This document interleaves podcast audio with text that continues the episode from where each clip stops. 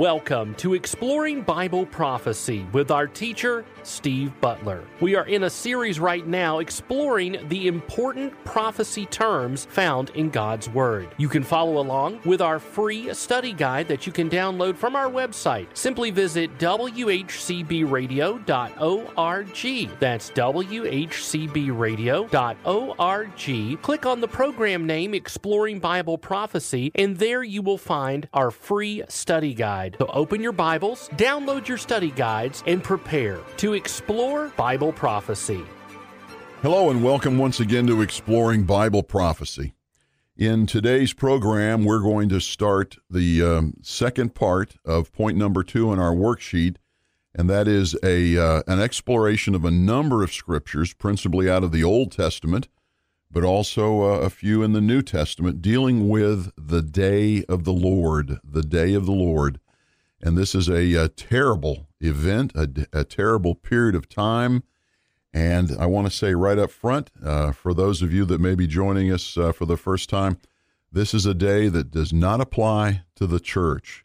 So if you're a believer in Jesus Christ as your Lord and Savior, this is not a day that you have to be worried about or to be fearful of. Of course, as a Christian, we shouldn't fear anyway, because this is a day that's going to um, one of the highlights, I shouldn't say highlights, but one of the key points about this uh, phrase, the day of the Lord, is judgment. And that is something that, uh, as a believer in Jesus Christ, we do not have to look forward to. We do not have a day of judgment followed by punishment. Yes, the church has a day that you can call judgment, it's the judgment seat of Christ. But as we uh, finished up our last uh, program, we talked about Hebrews chapter 9, verses 27 and 28, which is describing the judgment seat of Christ, or what we call the Bema seat. And in that period of time, there is going to be no reference to sin. It's all going to be about the fulfillment of the salvation of the Christian. And I say the fulfillment of salvation. You say, well, I was saved, you know, 60 years ago or two years ago, or whatever the case may be. That is correct. But remember, you were not totally saved. You were guaranteed your salvation by the indwelling of the Holy Spirit, as we're told in the scriptures. But you were um, justified the moment you accepted Jesus Christ as your Lord and Savior, and the Holy Spirit came into your life to be with you, the believer, forever. At that point, you were guaranteed salvation. It was not fulfilled at that moment, but you were guaranteed, as Ephesians tells us. He was a deposit. He was a, a um, guarantee, the guarantor of your salvation. Then the next phase is the phase that you're in now, if you're a saved Christian, called sanctification. And you are being saved. You are becoming more and more Christ like the more you strive to be about the Lord's work, the more you strive to be about understanding who God is, what His will is for your life, um, the role of the Holy Spirit, the gifting of the Holy Spirit, all of those things that you um, participate in uh, to one degree or another, and that's what we'll be rewarded for at the Bema seat, um, is all part of the sanctification process. But then there's going to be a point in time where you have been growing spiritually in your salvation, but you are still in your physical body. There's a point in time called glorification. That is the rapture of the church and the Bema Seat judgment, where we will be in our glorified bodies and we will stand before Jesus Christ as our husband, as the head of the church, um, to be judged by him. And that is when we will be fully saved. We will our salvation will be fully realized because then and only then will you be um, saved spiritually as well as physically, because you will then be in a pure, sinless, glorified body. So you will be totally saved at that point. So I want to emphasize, I don't want you to uh, misunderstand me here you are spiritually saved as a Christian right now. If you've accepted Jesus Christ as your Lord and Savior, you are spiritually saved. And that's the important thing because the body is something that will go away. But you will receive a perfect, glorified body and be fully saved at the Bema Seat judgment. So that's our great hope. That's our, actually, the Greek, when you interpret it in English, is confident expectation. So that sounds more positive, more f- fulfilling than just the, the term hope that we have come to understand in the Western world as I hope for a president Christmas. Well, this is not, not the same thing. It is a guarantee that it's going to happen. It just hasn't happened yet. So that's uh, that's the wonderful aspect, and that's what happens on the day of Christ, which we just wrapped up in our last program. A, a review of the scriptures, as you see in our worksheet that you can download from the website at this radio station. And now we're moving over into the day of the Lord. And the first place we want to look, and I want to I want to prepare you up front for this because this is not going to be happy times. Uh, this, as you see, as we get into, we'll start right out here in Isaiah chapter 2. You're going to see that this is a time that is necessary. It was prophesied, but it's a time that Israel has told must happen to them. Nowhere do you see the church anywhere in here. Nowhere in here does our bridegroom, Jesus Christ, have any desire in the, if you look through the scripture has any desire of putting his bride, his wife to be through anything that we're going to be reading here over the next several programs because there's a number of scriptures here and they are multiple verses as we go through because you need to see the the import, the depth of the concept of the context here as we go through these descriptions of this day of the Lord because it's it's called a great and terrible day of the Lord. This is a time when God God is going to send his son back with the church and with his angels as we're told in the scriptures. He will come back to this earth and he will execute judgment on the earth. So it's going to be a um, particularly, well, it, the Bible tells us there will be a, it, it's a time where there's never been anything like it before, and there will never be anything like it again.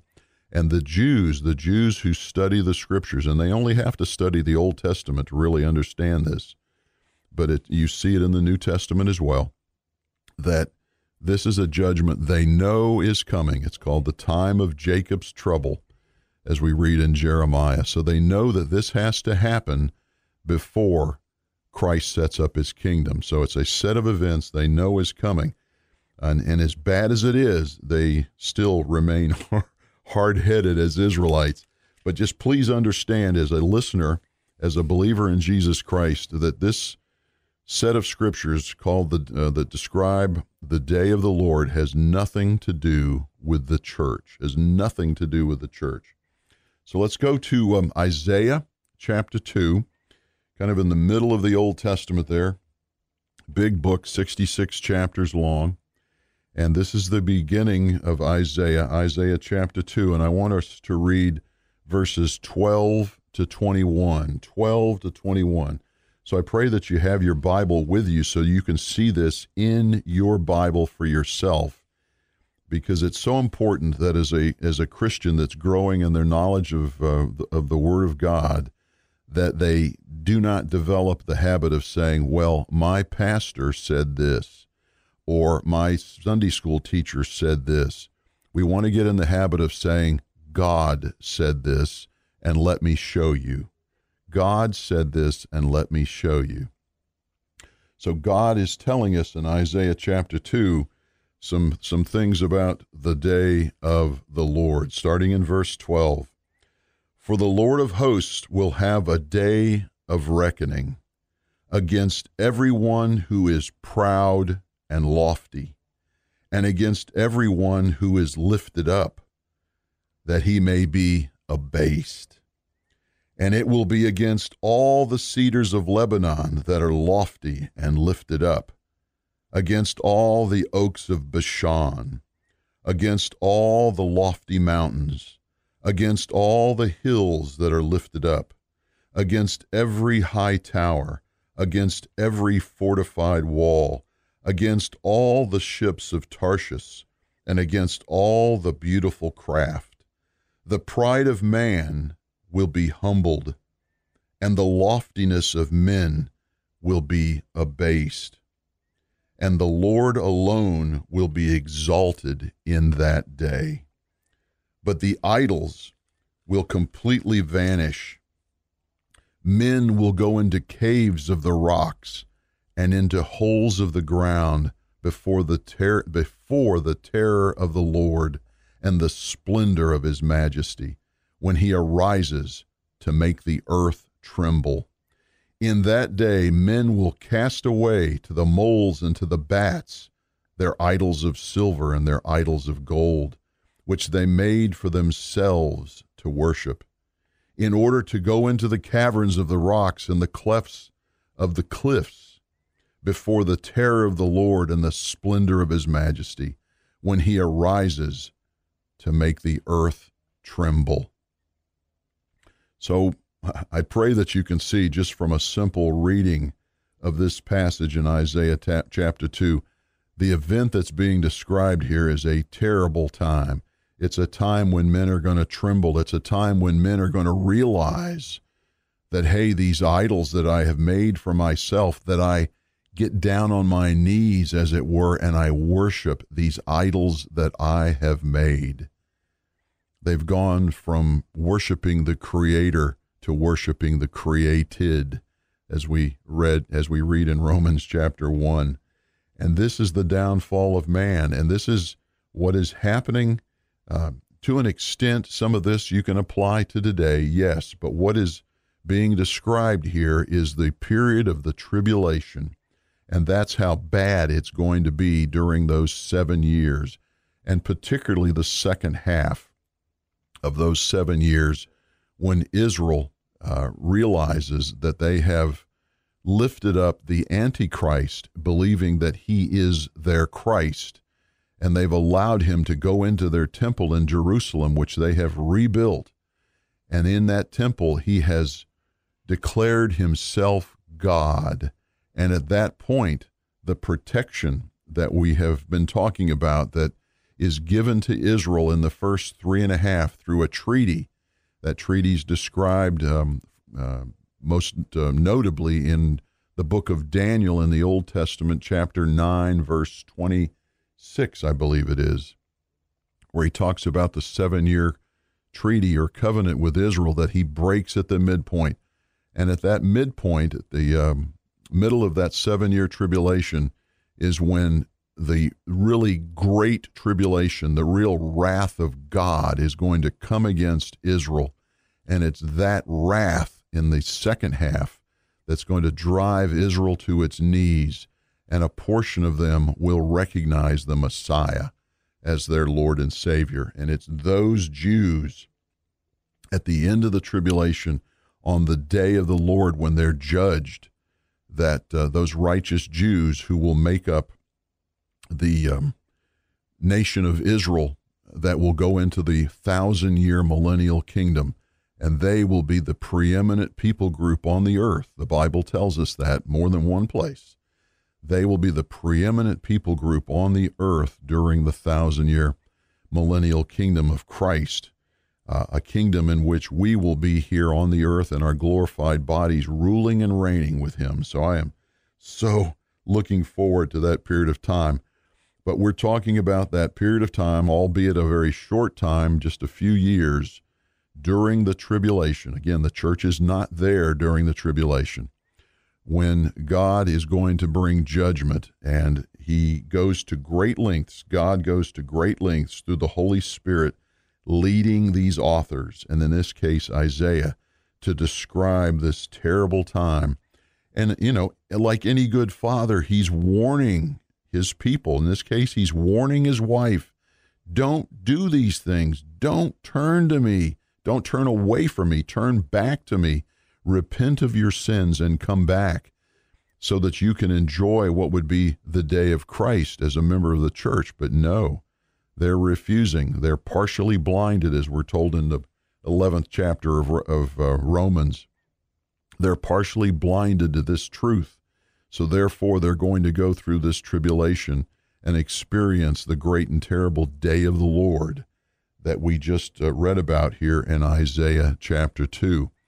Isaiah is full of these admonitions uh, for Israel and basically for the earth, but principally for Israel uh, as those uh, people who were alive during the seven year tribulation yet to come uh, are admonished to turn from God. So let's go to another one. You see this on your worksheet, and this is in Isaiah chapter 13. So just turn to the right a few pages. You're already in Isaiah at chapter 2. And, you know, we're skipping over a lot of information here. The whole book of Isaiah is absolutely amazing.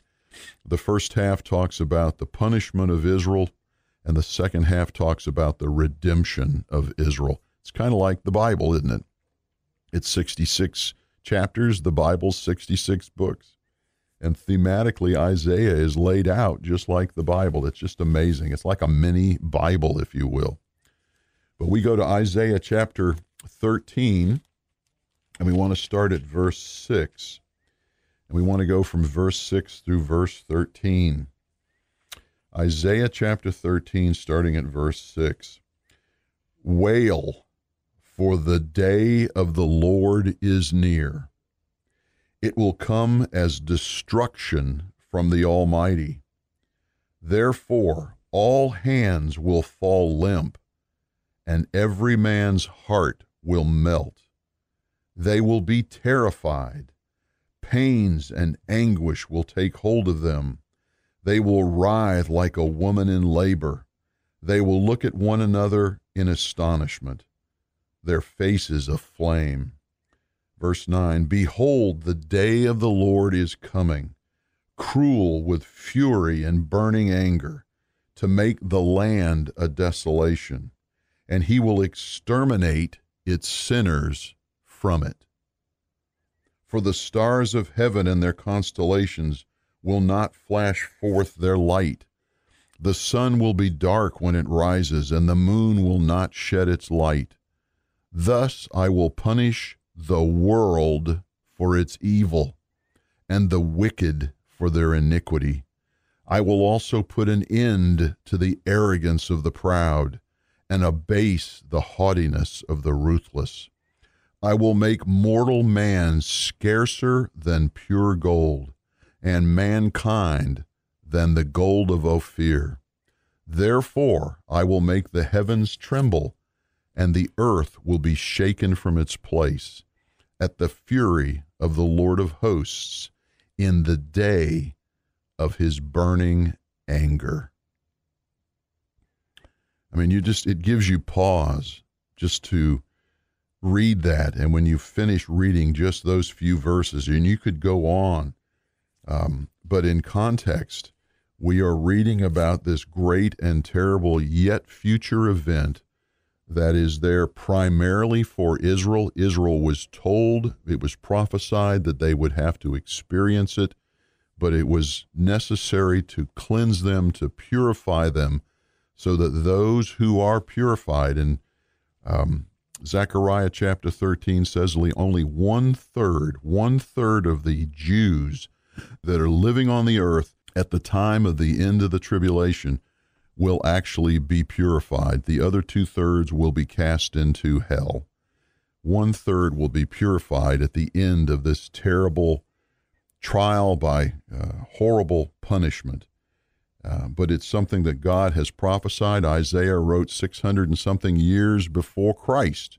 So for us, over 2,600 years ago, this was prophesied. So no one can say, I didn't know.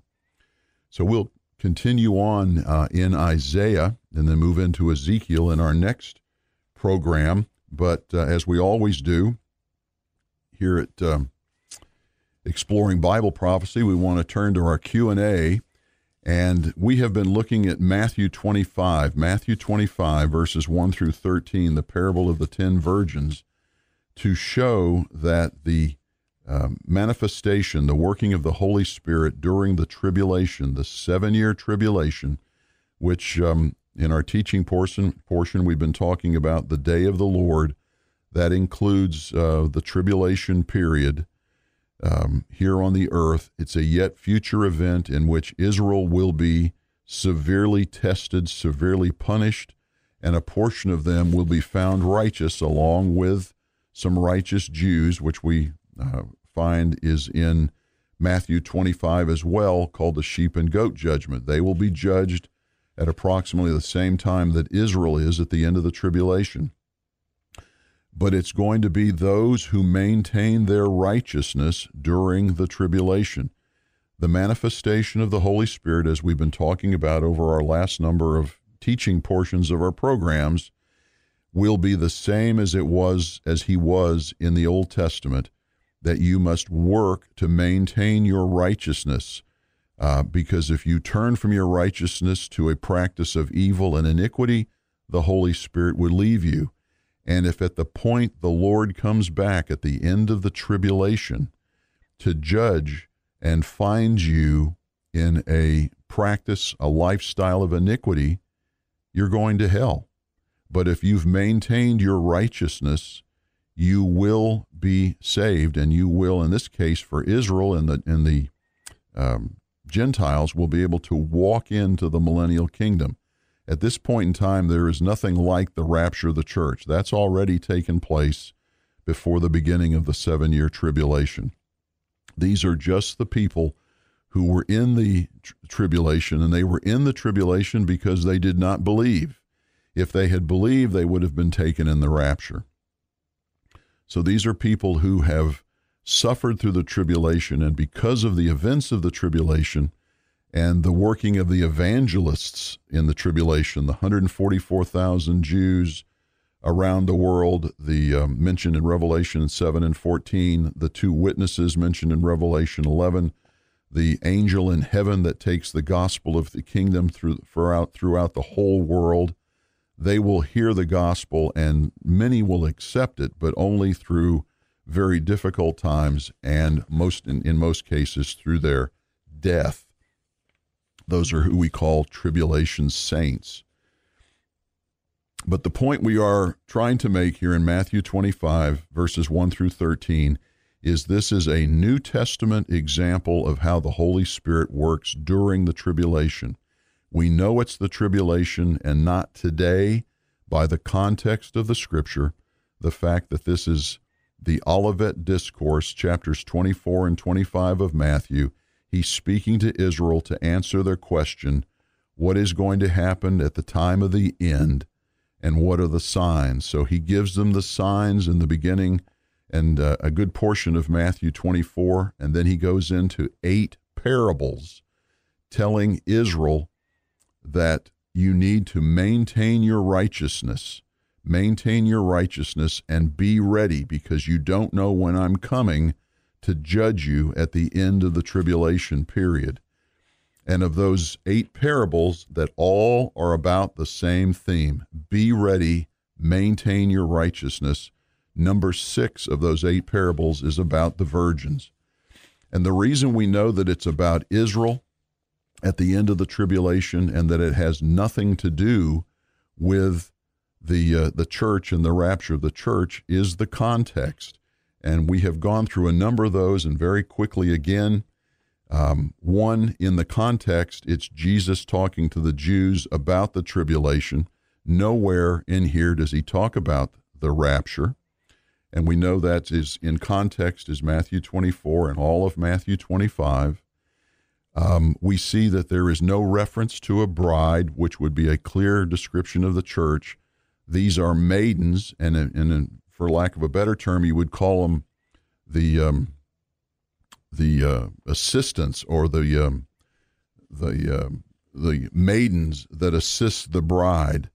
And you see that at the end of the um, 13 verses of Matthew 25, 1 through 13, they're inviting to the wedding feast. Well, there has to be a wedding before that, and there's no mention of a wedding. There's no mention of a wedding. It's a wedding feast. So these are the people that are invited to the wedding feast. You know, you go to Revelation chapter 19, and it says, Blessed are those who are invited to the wedding supper, the wedding feast. That's who's being talked about here. Uh, there's no mention of bride. There's no mention of the body of Christ. There's no mention of the term in Christ. Which is what Paul, who principally wrote about the rapture of the church and the and the church itself, the phrase most often used is in Christ. Well, you see Matthew use it nowhere in here, no reference to the uh, the rapture uh, to uh, the church. There's no mention of a translation of living bodies into heaven. There's no mention of a resurrection of of bodies that are being brought up from the grave to be um, transformed into their glorified bodies. No mention of any of that. And then I guess one of the most important things is this is a bridegroom that is coming to the earth. We know that Jesus Christ comes to the earth at the second coming. He comes in the air and never touches the earth at the um, rapture of the church. So, another clear point there. And then a point I wanted to make here towards the end, and this is where he talks about uh, to those five who did not keep their righteousness, and their righteousness is symbolized by the oil. Oftentimes, the Holy Spirit is referenced as the oil, and he says, I never knew you. So let's go to Matthew chapter 7. Matthew chapter 7. So just go back in the book of Matthew. Um, oh, you know, 20 chapters or so to Matthew chapter 7 and I want to look at a want you to look at another passage here that is uh, very very applicable and parallel to what we're talking about in Matthew 25 in the parable of the um, the virgins. And it says in Matthew chapter 7 verse 21, not everyone who says to me, Lord, Lord, will enter the kingdom of heaven.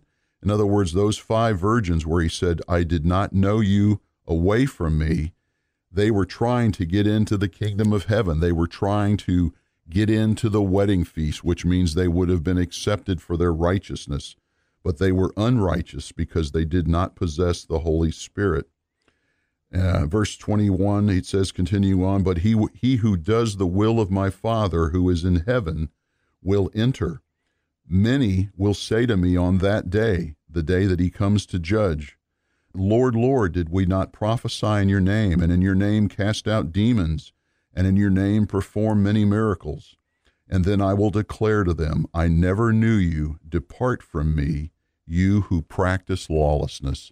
And that's exactly what is portrayed there at the end of the parable of the ten virgins, where those five who had lost the Holy Spirit, they had possessed him at one time because they possessed oil but they no longer possess the Holy Spirit. And God said, I judge you as unrighteous. I never knew you. A terrible thing. Remember, if we don't talk again, I'll be seeing you in the air. Thank you for joining us on this edition of Exploring Bible Prophecy. Exploring Bible Prophecy is a production of WHCB. Learn more at WHCBradio.org.